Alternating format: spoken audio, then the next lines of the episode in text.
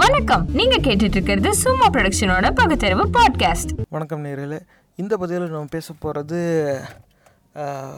மீண்டும் துளிர் விட்டுக்கிட்டு இருக்கிற ஜல்லிக்கட்டுக்கு எதிரான முயற்சி. என்ன அப்படி என்ன முயற்சி அப்படின்னாக்கா இப்படி தான் ரெண்டாயிரத்தி பதினாலில் ஜல்லிக்கட்டை தடை செஞ்சு ஒரு உத்தரவு வந்துச்சு. உடனே பெரிய போராட்டம் வெடிச்சது. இளைஞர்களெல்லாம் வந்து எந்த கட்சியும் வர வேண்டாம் அப்படின்னு சொல்லி அவங்களே முன்னே நின்று போராடினாங்க. பெருவாரியான மக்களும் அதில் வந்து கலந்துக்கிட்டாங்க. அது ஒரு மாபெரும் வெற்றியாகவும் அமைஞ்சுது. பின்னாடி கடைசியில் வந்து அதிகாரம் வந்து துஷ்பிரயோகம் பண்ணப்பட்டுச்சு. அவங்க மேலே வன்முறை பாஞ்சுது. அடித்து ஒடுக்குனாங்கங்கிறதெல்லாம் வேறு விஷயம். ஆனால் ஜல்லிக்கட்டு மேலே இருந்த தடை வந்து நீக்கப்பட்டுச்சு. அது இங்கே ஒரு அவசர சட்டம்லாம் போட்டு செஞ்சுட்டாங்க. சரி அது ஒரு பெரிய வெற்றி அப்படின்னு பார்த்தா திருப்பி அதே அந்த தனியார் தொண்டு நிறுவனம் இருக்குல்ல பீட்டா. அவங்க வந்து உச்சநீதிமன்றத்தில் போய் ஒரு அறிக்கை தாக்கல் செஞ்சுருக்காங்க.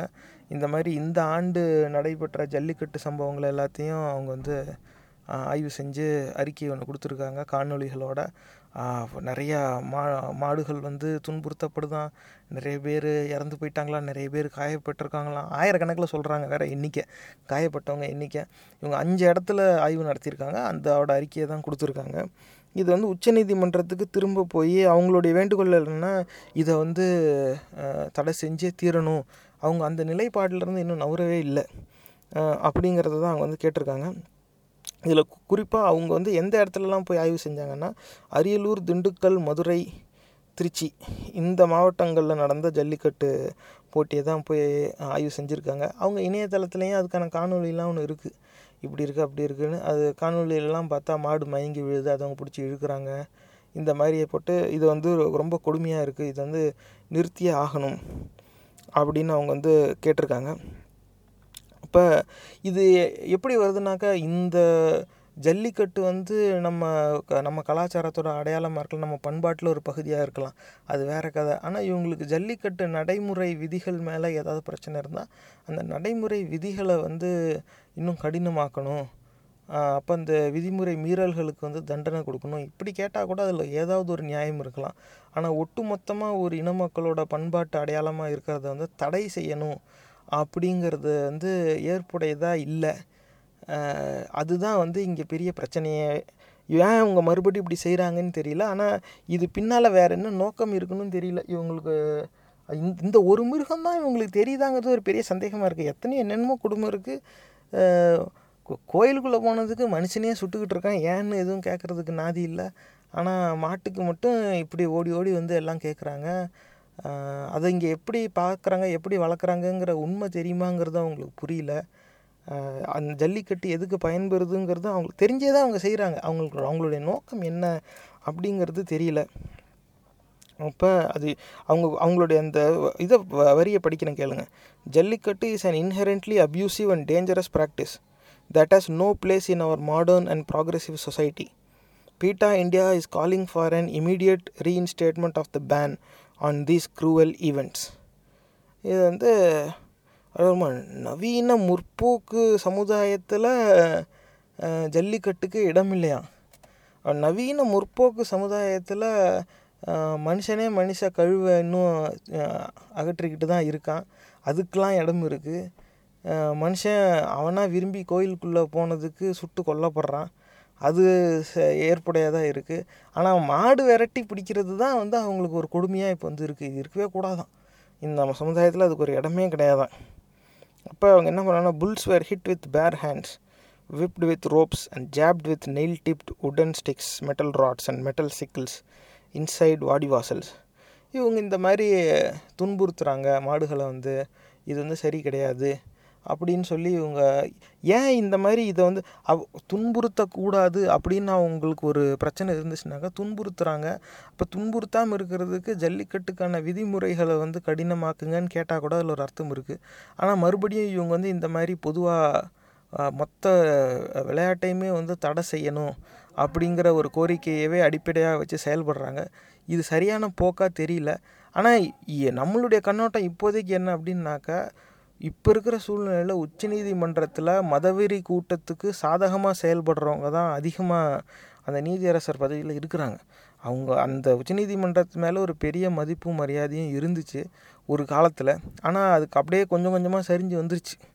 தீபக் மிஸ்ரா மாதிரி நீதிபதிகள் வந்ததுக்கப்புறமா அவ அவர் இருந்தப்போ ஆ அந்த ஆள் அப்படி பண்ணுறாரு அப்படின்னு தோணுச்சு. அதுக்கப்புறம் பார்த்தா தெரியுது அது ஒரு பெரிய கூட்டமே அங்கே இருக்குது அப்போ தனக்கு வேண்டியவங்க அத்தனை பேரையும் அந்த உச்சநீதிமன்றத்தில் கொண்டாந்து மதவெறி கூட்டம் அமர்த்திருச்சு.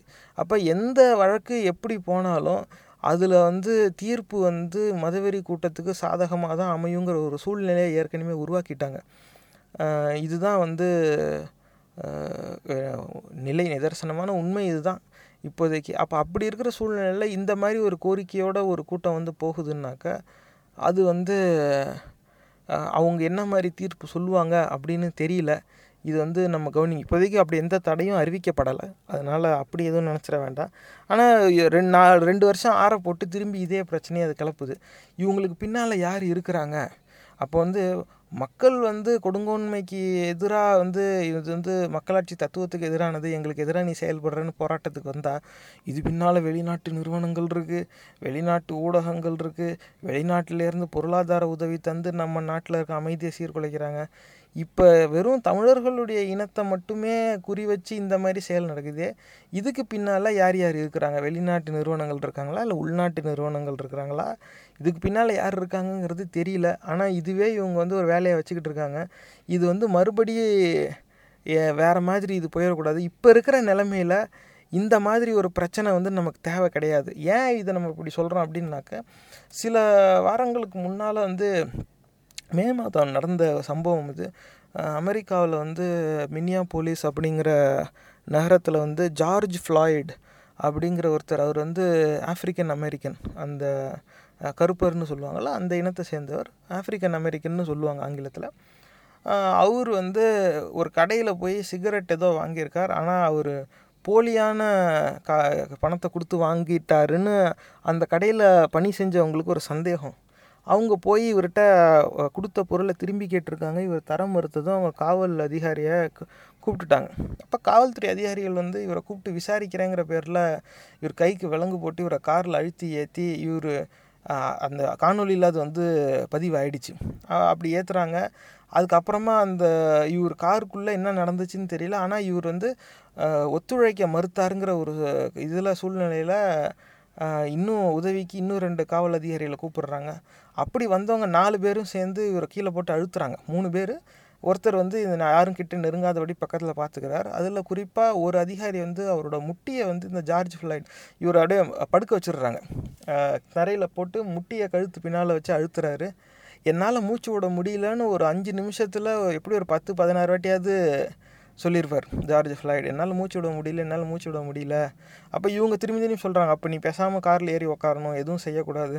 சரி நான் போய் உக்காடுறேன் என்னால் மூச்சு விட முடியல அப்படின்னு சொல்லிகிட்டே இருந்து அப்படியே இறந்தும் போயிட்டார். அப்போ இது வந்து பெ- பெரிய போராட்டத்தில் கொண்டு போய் விட்டுருச்சு. அதில் முக்கியமாக திருப்பு முனை என்னன்னாக்கா இவர் கூட வந்து ஒரு நண்பர் இருந்திருக்கார் இவருடைய கார்லேயே. அவரும் சேர்ந்து தான் கைது செய்யப்படுறார். ரெண்டு பேரையும் தான் கைது செய்கிறாங்க அதில் அந்த கூட இருந்தவர் வந்து ஆப்பிரிக்கன் அமெரிக்கன் அதாவது கருப்பு இனம் கிடையாது. அவர் வந்து வெள்ளையர்.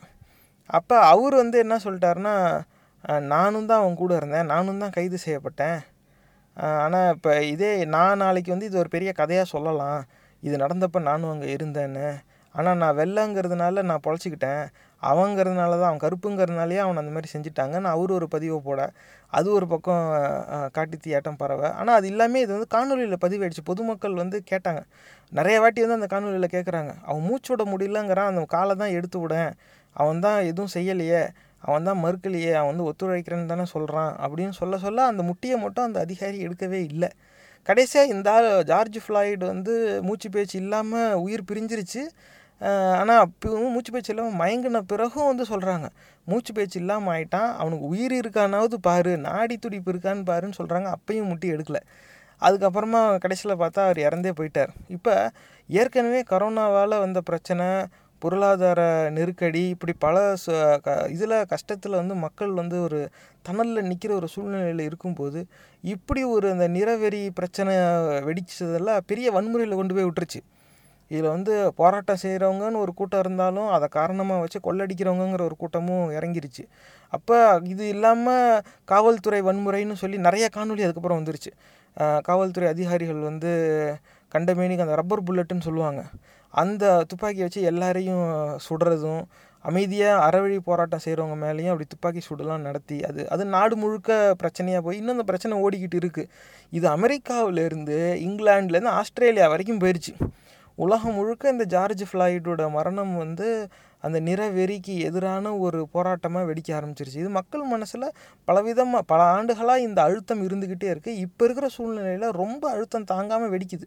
அப்போ இருக்கிற கோபமும் அச்சமும் வேறு எந்த காரணத்தால் வேணாலும் உருவாகிருக்கலாம் ஆனால் அது வெடித்து வெளியே போராட்டமாக மாறுறதுக்கு இந்த ஜார்ஜ் ஃப்ளாய்டோட மரணம் ஒரு காரணமாக இருந்துச்சு. நம்ம நாட்டில் இதே நிலைமையில் இப்போ ரொம்ப அழுத்தத்தில் மக்கள் இருக்கிறாங்க. ஏன்னா இந்த ஊரடங்குன்னு ஏன்னா மற்ற நாடுகளில் வந்து ஆங்கிலத்தில் வேஜ் சப்சிடி ப்ரோக்ராம் அப்படின்னு சொல்லுவாங்க. அந்த கொரோனா ஊரடங்கு எந்த அரசாங்கம்லாம் அறிவிச்சதோ அவங்க எல்லாருமே வந்து தடை செய்வதுனா வேலை நிறுத்தம் வந்துடுது உற்பத்தி கிடையாது. அப்போ அந்த நேரத்தில் சம்பளம் பணம் எப்படியும் கொடுத்தாகணும். அப்படி இல்லாட்டினாக்கா நிறைய பேருக்கு வேலை வாய்ப்பு இழந்து போயிடுவாங்கங்கிறதுக்காகவே என்ன அறிவிச்சதுனாக்கா எல்லா நிறுவனங்களுக்கும் நீங்கள் யாரையும் வேலையை விட்டு நிறுத்தாதீங்க. உங்களுக்கு எவ்வளோ சம்பளம் கொடுக்க எவ்வளோ பணம் தேவையோ அதில் ஒரு சதவீதத்தை நாங்கள் தரோம். அதை நீங்கள் வந்து உங்கள் உங்களால் முடிஞ்சதை நீங்கள் கூட சேர்த்து கொடுத்துருங்க. அப்படின்னு சொல்லி அந்த வேஜ் சப்சிடி ப்ரோக்ராமை வந்து அமல்படுத்தினாங்க. அதனால் நிறுவனங்களுக்கெலாம் வந்து அது ஒரு பொருளாதார உதவியாக அமைஞ்சுது. சரி நம்ம ஊரடங்கு நோய் பரவுது நம்ம எல்லாத்தையும் நிறுத்தலாம். ஆனால் நமக்கு முழு நஷ்டம் கிடையாது. நம்ம சம்பளம் என்ன கொடுக்கணுமோ அதில் ஒரு பங்கை அரசு பொறுப்பெடுத்துக்குது அப்படின்னு சொல்லி அவங்க வரவேற்றாங்க. எந்த நாட்டிலலாம் இந்த வேஜ் சப்சிடி ப்ரோக்ராம்ங்கிறது அமலில் இருந்துச்சோ அங்கெல்லாம் வேலைவாய்ப்பு இழப்புங்கிறது மிகவும் குறைவாகவே இருந்துச்சு. அப்போ இங்கே அதே மாதிரி ஊரடங்கு உத்தரவு தான் வந்துச்சே தவிர இந்த வேஜ் சப்சிடி ப்ரோக்ராம்னு எதுவும் பேசின மாதிரியே தெரில இவங்களா எதுவும் அறிவிச்சுக்கிட்டாங்க இருபது லட்சம் கோடி அப்படின்னு. அதில் எத்தனை சைபர் இருக்குன்னு கூட தெரில எவன் எங்கே பார்த்தான்னு தெரில யாருக்காவது எதாவது கிடச்சா சொல்லுங்கள் நம்மளும் அதை அதையும் சந்தோஷமாக பதிவு போடுவோம். எவனுக்கு எதுவும் கிடச்சாப்புல தெரியல. ஆனால் இந்த மாதிரி இங்கே வெறும் ஊரடங்கு உத்தரவு மட்டும்தான் வருது. நோயறிதல் பரிசோதனையும் வளரலை. இந்த மாதிரி பொருளாதார உதவியும் எங்கேயும் போய் சேர்ந்த மாதிரி தெரியல. அப்போ இப்படி இருக்கும்போது ரொம்ப நெருக்கடியில் மக்கள் இருக்காங்க. அப்போ இந்த நோய் பரவுதுங்கிற அச்சமும் கூட வளர்ந்துக்கிட்டே வருது. இந்த நேரத்தில் போய் இந்த மாதிரி ஜல்லிக்கட்டு பிரச்சனை அப்படின்னு இவங்க திருப்பி வந்துச்சுன்னாக்க இது வேறு மாதிரி கொண்டு போய் விட்டுரும். அதனால் வந்து ஆங்கிலத்தில் இன்ஃப்ளெக்ஷன் பாயிண்ட்டுன்னு சொல்லுவாங்க. ஏதாவது ப பல விதத்தில் ஒரு கோபம் அப்படியே தணலில் இருந்துக்கிட்டே இருப்பாங்க. ஆனால் சம்மந்தமே இல்லாமல் ஏதாவது ஒரு சின்ன சம்பவம் நடக்கும். அதுலேருந்து வன்முறை பெரிய அளவில் வெடிச்சிடும் இப்போ அமெரிக்காவில் அதுதான் நடந்துச்சு. அவங்க பல மாதங்களாக வந்து கரோனா இல்லை கரோனா இல்லைன்னே சொல்லி பல பேருக்கு கரோனா வந்து போச்சு. லட்சக்கணக்கான பேர் பாதிக்கப்பட்டுட்டாங்க. ஒரு லட்சத்துக்கு மேலே இறந்தும் போயிட்டாங்க. அப்போ அவ்வளோ அழுத்தத்தில் அந்த மக்கள் இருக்கும்போது ஒரு தனி மனிதனுடைய அந்த மரணம் வந்து கொடுமையான மரணம் வந்து போராட்டத்தில் கொண்டு வந்து விட்டுருச்சு. இல்லை எல்லாருமே தெருவுக்கு வந்துட்டாங்க. கரோனா வந்தாலும் பரவாயில்ல நான் போராடுவேன். இப்படி சொல்லி போராட்டத்துக்கு வந்தவங்களாம் இருக்காங்க.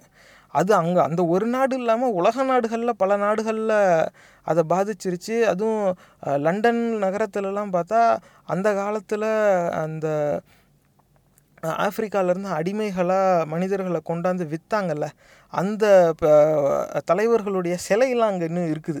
அந்த சிலையெல்லாம் வந்து போராட்டத்தில் ஈடுபட்டவங்க வந்து உடச்சி கொண்டு போய் ஆற்றுலேயே போட்டாங்க மனுஷனை மனுஷன் வித்தாங்கிறதுக்கு ஒரு வரலாறு இருந்துச்சுன்னா அந்த வரலாறில் சம்மந்தப்பட்டவனுக்கான சிலை என் ஊரில் இருக்கக்கூடாது.